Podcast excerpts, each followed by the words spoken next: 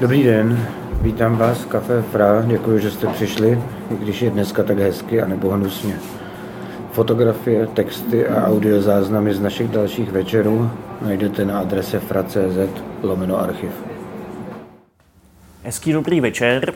Dnes je mi ctí tady ve Fra v rámci Staré dobré mladé krve přivítat básničku Kláru Goldstein. Když jsme s Petrem Brokovcem o tomhle cyklu mluvili úplně na začátku, cítil jsem, že Klára Goldstein mezi hosty nesmí chybět. Jsem moc rád, že tady dnes je. Klára Goldstein se narodila v roce 1988 ve Valašském Mezitvíčí, žije v Olomouci. Je básnička, literární vědkyně a překladatelka ze španělštiny. Debitovala v roce 2011 sbírkou Úpatí Vichřice.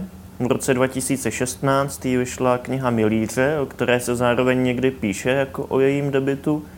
V roce 2018 Kenotaf a letos zatím poslední básnická sbírka s názvem Falkenfrau. Kromě toho v roce 2019 vydala knihu Pokus o nekonečného Nerudu, odborný text o recepci Pabla Nerudy v české literární kultuře. Pro Kláru Goldstein je typická inspirace historií, konkrétními příběhy a osudy z různých časoprostorů. Ať už to jsou oběti Pinochetovy vojenské diktatury v Chile, se kterými se setkáváme v autorčině předposlední sbírce Kenotav, nebo mlhavé obrysy Habsburské monarchie v knize Falkenfrau. To ale v žádném případě jim básním neubírá na obraznosti, působivosti, jazykové vytříbenosti právě naopak. Nejde o intelektuální odkazy na historické události, které by nedostatečně vzdělaného čtenáře nebo čtenářku mohly spíš frustrovat. Ne, dějiny tu hrají roli inspiračního impulzu a poezie je tak svobodná, že při jejím čtení stačí otevřít srdce a nechat cirkulovat imaginaci. Spíš než o historickou zprávu o daných událostech, tak jde o svébytné básnické univerzum, ve kterém se odehrává vše podstatné. Dámy a pánové, Klára Goldstein. Je pro tebe jako pro autorku důležitá generační příslušnost? Hraje to pro tebe nějakou roli? Ne, respektive pro mě osobně jsou daleko důležitější aspekty nebo kritéria nějaké zpřízněnosti než generační příslušnost. Samozřejmě se můžeme bavit o určitých motivech nebo tématech, která možná v naší generaci rezonují více nebo jsou tam nějak podprahově přítomná. Ale obávám se, že tady uh, tahle klasifikace nebo, nebo kategorizace je trošku zbytečná, protože na druhou stranu je možné, že někdo, kdo dobrovolně sám sebe do téhle škatulky zařazuje, tak se asi musí vypořádat s určitou autostylizací nebo pózou a tím pádem si určitým způsobem taky možná ohraničuje zbytečně ten bezbřehý a bezedný prostor, na který má právo. Když mluvíš o těch tématech, jaká témata ty osobně vnímáš, že jsou nějak spojená s poezí naší generace? No, tak určitě pokud, pokud použiju ten termín tolikrát zprofanovaný jako angažovanost, on o tom pěkně mluvil uh, ten postovec tady u vás právě, že básník nemůže zůstat neangažovaný vůči vlastně chodu světa, vůči tomu, co se děje. Uh, z těch konkrétních témat asi možná témata, která nějak souvisí s environmentální úzkostí například, nebo, nebo s otázkou lidských práv a další věci. Máš nějaké básnické vzory? Tak vzhledem k tomu, že má cesta k poezii začala tak, že jsem hltala všechno, co jsem našla v knihovně, tak samozřejmě v průběhu těch eh, let bylo těch vzorů více. Eh, mě samozřejmě přitahovalo i to třeba pokoušet se eh, naplňovat určité konkrétní veršové formy, v různých dobách, například v pubertě jsem se hodně eh, zabývala jako asi každý prokletými básníky, eh, surrealismem a tak dále. Tady tu cestu asi máme všichni podobnou. No a potom přišel v kolem tak mých 13 let přišel na scénu Pablo Neruda a od té doby jsem se začala hodně zabývat španělsky psanou poezí, vlastně eh, zejména autory 20. století tomu míří moje další otázka, jak vznikl ten tvůj uh, zájem o španělsky psanou poezii, respektive už se teda řekla, že, že zatím stojí Pablo Neruda, ale čím tě okouzlil právě on? Tak na počátku vůbec toho zájmu o tu, o tu mezoamerickou nebo o ty mezoamerické kultury a literaturu nebyl úplně Pablo Neruda. Já jsem to tak vnímala už nějak od raného dětství, řekněme od mých 8-10 let, kdy mě hodně zajímaly mýty národů vlastně žijících třeba na území dnešního Mexika a podobně. Nějak prostě celá ta krajina a jejich, jejich, kul, jejich kultury mi byly blízké. Nevím proč, dodnes hledám odpověď tady na to a třeba se někdy dočkám. A ten zájem o tu literaturu přišel až později. Bylo to právě v době, kdy jsem, jak jsem už zmínila, prostě četla všechno, co mi přišlo pod ruku. A ten Neruda v tom tou svou poetikou tak nějak jako zazářil, ačkoliv v té době jsem ještě netušila, že ty české překlady Nerudy jsou v větší části dost jako vzdálený od toho skutečného Nerudy. Jo. Ale dokázali mi ho no, přetlumočit prostě ty, tu jeho poetiku takovým způsobem, že mě to prostě zaujalo a na první přečtení tam prostě něco vzniklo. Řekla bys sama, samozřejmě už to je otázka, která směřuje k nějaké jako sebeinterpretaci básnické, což nikdo moc nemá rád, ale eh, řekla bys, že v tom, jak píšeš teď a tady, se nějak projevuje inspirace latinskoamerickou poezí? Poezii asi ne. Tématy obecně ano, například mé sbírce předešlé, kdy jsem třeba ten jeden cyklus věnovala vlastně obětem Pinochetova puče a Jasně. potom diktatury. Ale v rámci jako psaní jako takového asi myslím, že ani ne, protože přece jenom jsem zakořeněna v tom středoevropském prostoru a ten je mi tak nějak, jako mám ho jaksi v krvi, nebo jak to říci. Dá se říct, že tě jako básničku inspirují taky konkrétní historické události. Teď eh, si uvedla příklad, minimálně ve tvých dvou posledních knihách, je to takový jako docela výrazný moment. Je zatím nějaké rozhodnutí nebo strategie, nebo se to prostě tak děje, protože tě to zajímá, tak se to do té poezie dostává? Prostě se to děje. Řekněme, že ke každému tomu tématu prostě mám velmi osobní vztah. Není to nic nahodilého, není to, že bych si řekla, prolistovala knihy a řekla si, aha, o tomhle ještě nikdo nenapsal, tak to zkusím. Jsou to věci, které se mě jaksi hluboce dotýkají. Třeba co se týče toho Chile, tak tam mám hodně přátel, z nichž tady mnozí jsou třeba potomci těch mučených a nezvěstných a podobně, takže, takže jsou jakoby konkrétní jména, konkrétní příběhy za těmi texty a Eh, jaké moje snaha se s tím nějak vypořádat, byť je tam jako geografická vzdálenost, temporální vzdálenost, tak přece jen prostě člověk to vnímá velmi rozjitřeně. Oblá a horká na dotek sváteční města. Přijdeš ulici a ještě slyšíš zkousnutí kolejí za zády. Holými větvemi napříč se sedá obloha té nepřirozené barvy od stínu vhodného pro velké sály.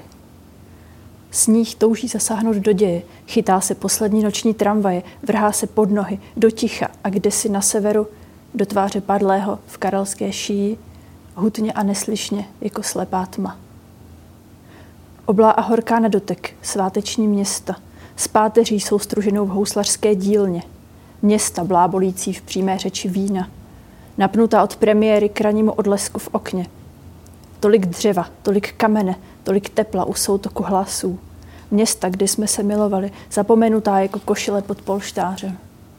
Slyšíš je vzlikat chvilku po vánici na basové lince větru.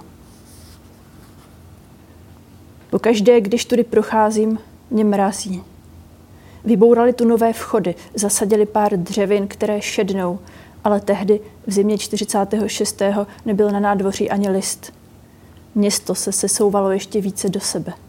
Existovaly jen přísně střežené sektory a drobné písmo sněhu. Zněl tentýž štěkot, ale vybíhali jiní psy. Ptali se neustále, vřezávalo se to do tkání. Kdy jsem tě viděla naposled? Praskalo to ve mně. Je mi známo místo tvého pobytu, mám od tebe nějaké informace. Mlátili o stůl složkami, rozbíjeli židle, mávali mi před očima těmi recenzemi, které znám na spaměť. A pak ta stála chuť krve v ústech, když už se přestali ptát. Nakonec jsem dosáhla toho, že se mi ty otázky odrážely od labečních kostí, tříštily se o stěny, aniž prošly do mě. Křečovitě jsem zavírala víčka, nebránila se a odplouvala k tvému hlasu, k nám tehdy. Z těch zvuků v hlavě povstávala najednou Brucknerova devátá a oni se ztráceli, rozpíjeli. Ty údery mizely v síle žestů, v chladných světlech sálu. Snažila jsem se vybavit si každý detail duhovky tvých očí, soustředit se na jediný bod, na tvá ústa, Pak na mě zase vychrstly kýb ledové vody, zachřestilo to odlažbu a cvakl zámek. Cinkly skleničky v mé hlavě, zasmál se, přitiskl mě k sobě a byla tma. Zjevila se tak tichá, protnutá světelnými kruhy. Pokoušela se o hebkost. Pokoušela se trvat, otrhávaná po okrajích bolestí všeho, ale vykonala své. Chvíli jsem nebyla. Stoupala jsem s takovou lehkostí, hudba se změnila, ze strašné dálky zaznívaly jen smyčce. A tam jsem se dozvěděla o návratu. To, co jsme tušili už tak dávno. A najednou neúprostnost zimnice byla mnou o podlahu a ten třes rozvychřel každou cévu, být zase zpátky v krvi, plazila se všude kolem, sestupovala mnou a já zase jí, topila jsem se v ní, nořila se až na dno, patřila nám oběma. Plynula jsem pod hladinou a křičela jsem v duchu do sebe k zadušení. Lékaři kvůli nám nevolali často. Byla to ztráta času. V těch chvílích jsem pochopila, že tvému synovi už nebudu nikdy vyprávět, co se vlastně stalo. Tehdy jsem viděla ticho. Poprvé. A poprvé bylo znělejší než hudba. Viděla jsem průzorem v okně, tak nepatrným, nějaké zemdlené střechy – rozbitá jako ty domy po náletu, toužila jsem se propadnout do tebe, nahá jako nikdy, vsáknout si do tvých vlasů s deštěm toho rána, chvíli se tam držet, vidět ty, jak nacházíš další soudní obsílku za dveřmi, vědět, že se před třemi týdny vrátil, vědět, že to skončí a vědět jak, mít jakékoliv vidění budoucnosti. Ale chlad dlaždic mě bodal do ledvin, ukusoval z mého masa. Hrany stropu se zaoblily, začala se točit jako deska, Výřivý pohyb nabíral rychlost, prudčej a prudčej se stával letem a tvé jméno už nebylo k přečtení. Jehla dosedla. Pokaždé, když tudy procházím, mě mrazí. Jsem zase o něco mladší a ty máš ruce větru. A není s kým o tom mluvit. Na jaře toho roku bude let na jezeře velmi slabý. Květy vyběhnou zlehka a brzy a už nepomrznou. Slunce bude nemístně dlouho zírat na protější hřeben hory. A potom, nakonec, se do sebe zamilují naše obočí. Zatouží slyšet ten šelest při vzájemném tření. Po měsících intenzivního kontaktu přivedou na svět Havrana, který přežije velký mor i rozpad monarchie, kterého potkáme na ulici po dvou světových válkách a zcela bezpečně ho poznáme, protože nás pozdraví jako první. Ten zvuk si ani nepředstavíš. Plynul a vnikal do krve podobný rozvlněnému obilí, stékajícímu medu. Proplouval celou bytostí, vzpouzal se a jiskřil. Bylo v něm cítit borovice na opatí Geisbergu. Chvíle mi obíral oddech. Napínal se a rozléval od netušených galaxií až po odřené kotníky končícího týdne. Jeho chuť se podobala okamžikům, v nich jsme se ukrývali před hlukem a prázdnem, před slovy a lidmi, byli jsme v něm tak svobodní, že šedivá hejna bernešek, hbité skvrny rorýsů se ptali na pramen a křídla zamířila níž a dotýkala se našich tváří. K večeru se sléval s šelestem ohně, s jemným praskáním tmavého dřeva. Přibýval na hlase, vábil a ovíjel se tak hebce, že předčil svou jemností dubnové noci. Spával stočený na našich hrudích, probouzel se pár minut před úsvitem, abychom ho vdechli s dosud zavřenýma očima – nebo aby prolétl domem a uvízl v květech. Ten zvuk si ani nepředstavíš. Jeho barevnost si vymyká pochopení, půjčoval si klidné hloubky odpálených sien, prudkost od nepopsatelných odstínů palčivých vrstev bytí, vybízel k úplnému prolnutí. Za nejzaší hranicí světla už neopouštěl. Takovým zůstává. Nejniternější řečí, která obnovuje, chvěním jasu, jemuž se vzdáváme, spalujícím naplněním smyslu. A přečtu ještě pár nových textů, dosud nezařazených.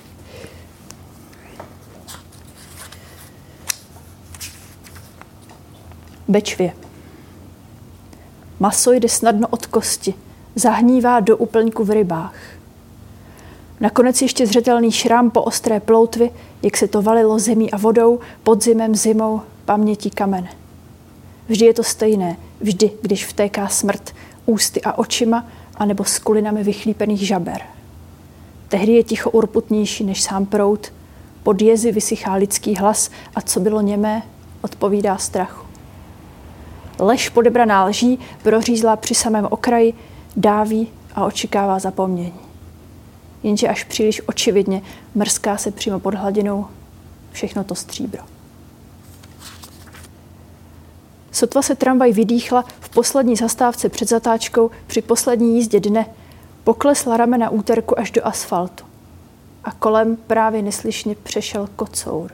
Nádherný, jako dosud neobjevená mlhovina v sedmi mocné zimní srsti.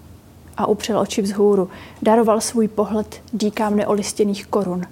Ulicím překypujícího prázdna, v němž pořád čekáš, že za zády budou práskat dveře hospod.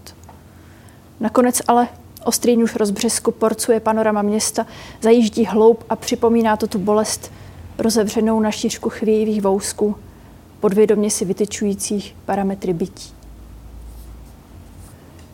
Možná se nezměnilo nic oproti minulé zimě.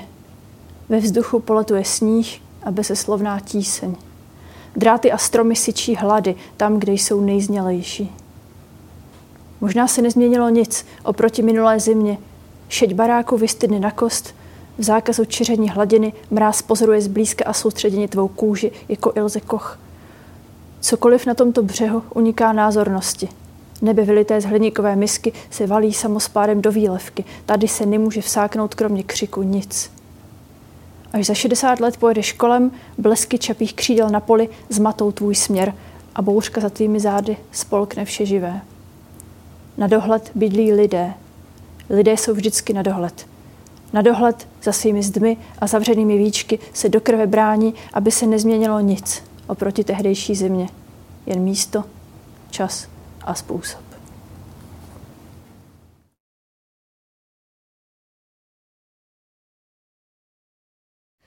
Tak v prvé řadě si Pablo Neruda zaslouží, abychom se na jeho osobnost podívali trošku jinýma očima, než se začneme dívat jinýma očima na jeho poezii, protože i sama ta osobnost básníkova byla dosti v pokřivených prostě kontextech nám představována a prezentována. Dost velkou zásluhu v uvozovkách na to mají právě lidé, kteří ho v našem československém prostředí nebo uváděli ho do toho českého prostředí tehdejší vlastně funkcionáři svazu spisovatelů Jan Drda, Jan Pilař a podobně. Jan Pilař, který ho teda taky překládal, ne úplně úspěšně, když to řeknu velmi kulantně. A potom teda je třeba přihlednout k tomu jednak, co stálo za výběrem Nerudových textů, které se u nás překládaly, eh, v jakém pořadí a v jakých schématech a z jakých důvodů byly seskupovány tak, jak byly seskupovány do takových prapodivných, prazvláštních výborů. Eh, které nám toho o Nerudovi příliš neřekli. Neřekli nám toho příliš ani o té úžasné šíři, o té, o té prostě k tomu gigantismu té jeho poetiky, eh, o celém tom zázemí latinskoamerické kultury a literatury. Eh, vlastně z toho, byly, z toho byla vyjmuta pouze aktuální politická témata, co se týkalo Chile v tehdejší doby, třeba v 50. letech a podobně. I když potom teda u nás vyšel veliký zpěv, který teda, jak si původně měl překládat, nezval, nakonec se toho právě ujal Jan Pilař, tak ani přesto prostě ten komplexní obraz o Nerudově tvorbě, o jeho osobnosti není, není dostačující a je téměř 20 nerodových knih, které nebyly do češtiny přeloženy vůbec. Jedná se zejména o jeho pozdní sbírky, ale taky o ty eh, rané, protože tam se hodně promítá vlastně i surrealismus, i poezie všedního dne, i modernismus a všechny tyto věci, které vlastně tu jeho poetiku jak si vytvářejí, stojí za ní, jsou těmi prameny. Žádný z nich nemůže být vydělen, aniž by prostě to bylo nadále Neruda. A tady se nedělo pouze vydělování jednotlivých pramenů té poetiky, tady se ty prameny přímo zasypávaly a je prostě projíždělo se v nich bagry a je třeba tohle změnit. Tak Tim Postovic samozřejmě není jediným z té mladé generace, s kterým jakousi zpřízněnost cítí. Jmenovala bych další jména, jako třeba Romana Polácha, Terezu Šustkovou, uh, Ondřeje Hloška, další a další. U doznačné míry je to taky dáno prostě tou jejich poetikou, to, co se spojuje v té poetice těch daných autorů a autorek. Eh, na Timovi oceňuju to, eh, bylo to tady v jedné, v jedné té řadě eh, rozhovoru ve Fra zmíněno, právě když tady byl Tim, tu jeho pozici slamera a zároveň básníka, která je tak jako propojena unikátním způsobem, což myslím, že na té scéně slamerské asi jako nechci být zlá, ale jako větší básník není dneska. A zároveň on funguje jako básník je úplně sám o sobě, že jo. A prostě těch důvodů je asi víc. Prostě tak.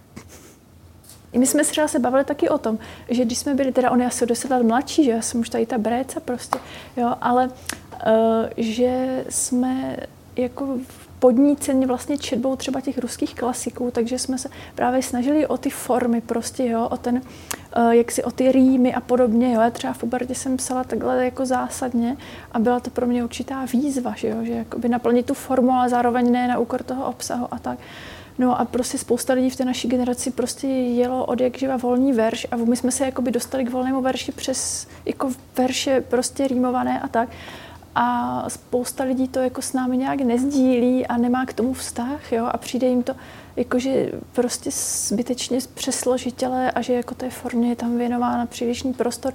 Zbytečně my děláme takové jako šílené věci v Olomouci, že se třeba scházíme a řekneme si pět slov a teď napíšeme sonet takový a takový a děláme si tam v tom takové jako večírky, jo, a aby to úplně jako nevymizelo z té naší generace, protože je to škoda.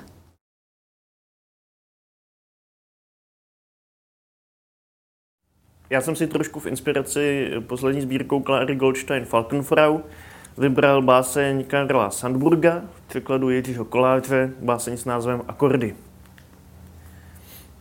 Ráno, v neděli ráno stíny moře a obrysy skal v jejich očích, v botách a rukavicích na koni u moře.